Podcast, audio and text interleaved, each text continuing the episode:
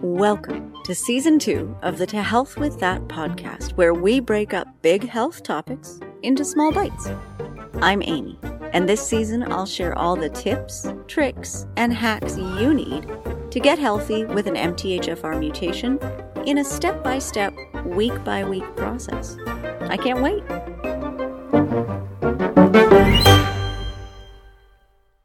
This week, let's check in with what's going on so far in your MTHFR journey. If you've been following the process this season, you will have noticed that I haven't really addressed what we're doing in a while. So let's touch base. There's some reasonably long stretches on this journey where we aren't really changing things. Doses are pretty much staying the same, and it might seem like not much is happening. The reality, in fact, is that lots of things are happening in your body, but none of it needs additional input from you. This phase of the journey is what I like to call burning through the backlog. When you first started diet changes and methylfolate or SAMe or whatever workaround you're using, you see the immediate activation of the methylation cycle. And there's some immediate health changes that go along with that. Usually that feels like a better or more stable mood, less anxiety, etc. After that initial balancing phase, the progress slows down, but it isn't because your body has stopped doing things. This part actually involves unpacking your body's to do list, all of the things that it couldn't do in the past because methylation just wasn't really happening fast enough. It's a time of more subtle change where neurotransmitters are slowly coming into balance. Toxins are slowly being eliminated. Inflammation is slowly decreasing and oxidative stress is slowly balancing out. Even your hormones and energy levels are being influenced in this process. You guessed it, slowly. So it's easy to forget some of the basics while you're in this phase because, frankly, you're not adjusting things. So it's easy to lose track of the idea that things are happening. So the first thing I want you to do this week is take a look at the things you should be doing and tighten up where needed. 1. Folic acid. Make sure folic acid is actually out of your diet and supplements and isn't creeping back in without you noticing.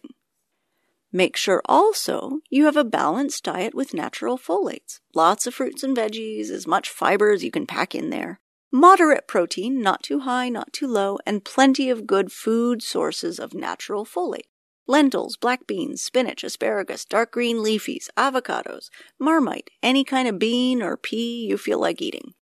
Also, multivitamin. It's really important to keep the background of other B vitamins, right? This isn't just about folate. It's the one that gets all the attention, but it needs all of the other Bs to function. So a good basic multivitamin will kind of cover all the bases. Because all of the processes that are happening now, from neurotransmitter formation to detoxification, to energy production, to balancing your oxidative stress and reducing inflammation, needs a good solid basis of all of those Bs.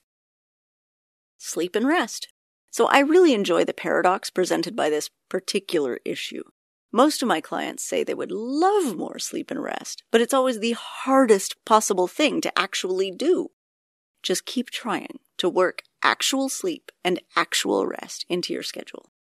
Moderate exercise, because generally, MTHFR folks do best with regular exercise, but not extreme exercise. Ironically, we tend to push ourselves, so there are lots of us who are professional athletes and serious competitive athletes. But for those people, it's important to make sure methylation is balanced and to compensate adequately for the extra damage being done. And detox support. Since detoxification is such a huge part of this phase of burning through the backlog, it's important to give your body the support it needs. This could be in the form of a gentle detox tea, castor oil topically. It could be extra sweating it out in a sauna or a hot car or whatever you happen to have. Extra dietary fiber or some mishmash of all of these things. We've done posts on detox support as well and entire podcast episodes.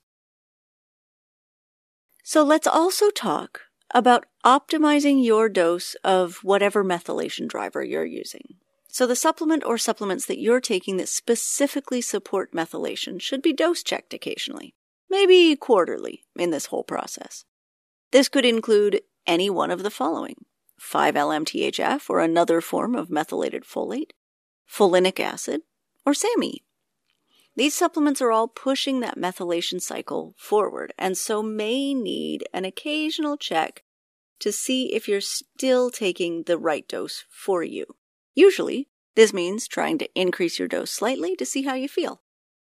Generally, in this process, you increase by the smallest increment you can find, and make sure you're using your symptom tracker for a couple of weeks before and after so you can see if there are changes that you might not notice. If you feel fine with the higher dose, that's great. Keep using the higher dose unless you start to get symptoms that indicate that it's too high. If you get symptoms right away or within the first two weeks, then go back to your original dose. Typically, too high a dose of anything that drives methylation feels hypercaffeinated. It's anxious, restless, can't settle down, fidgety, has a racing heart, or feels like all out panic. If you're noticing any of that, even if it's a small change, like maybe no anxiety other times, but suddenly when you drive on the highway, you're very stressed out, hmm, that may mean that your balance would be better with a little bit smaller dose. And what about other supplement routines? So, for some people, taking supplements that take an alternate route through the methylation pathway rather than methylation drivers is the best path forward, especially if you're starting out from a kind of messy health place. These are supplements like methionine or choline. Methionine just gives you more of the raw ingredient to make SAMe, and choline cuts through the middle of the methylation cycle as a viable short term workaround. These are great band aids, but probably not the thing you want to be relying on long term.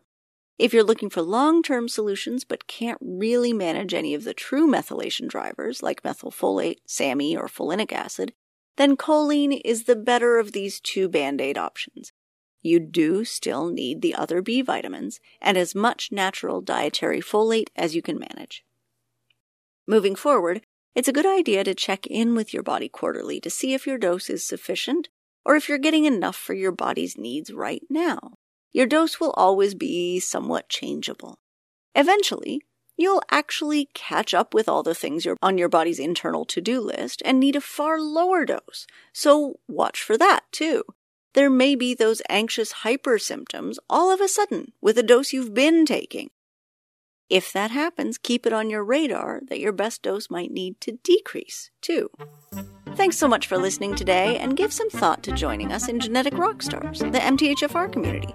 This month, we're talking about some of the links between MTHFR and histamine, and it's a great way to meet people who understand what you're going through and who have incredible information to share. Thanks so much.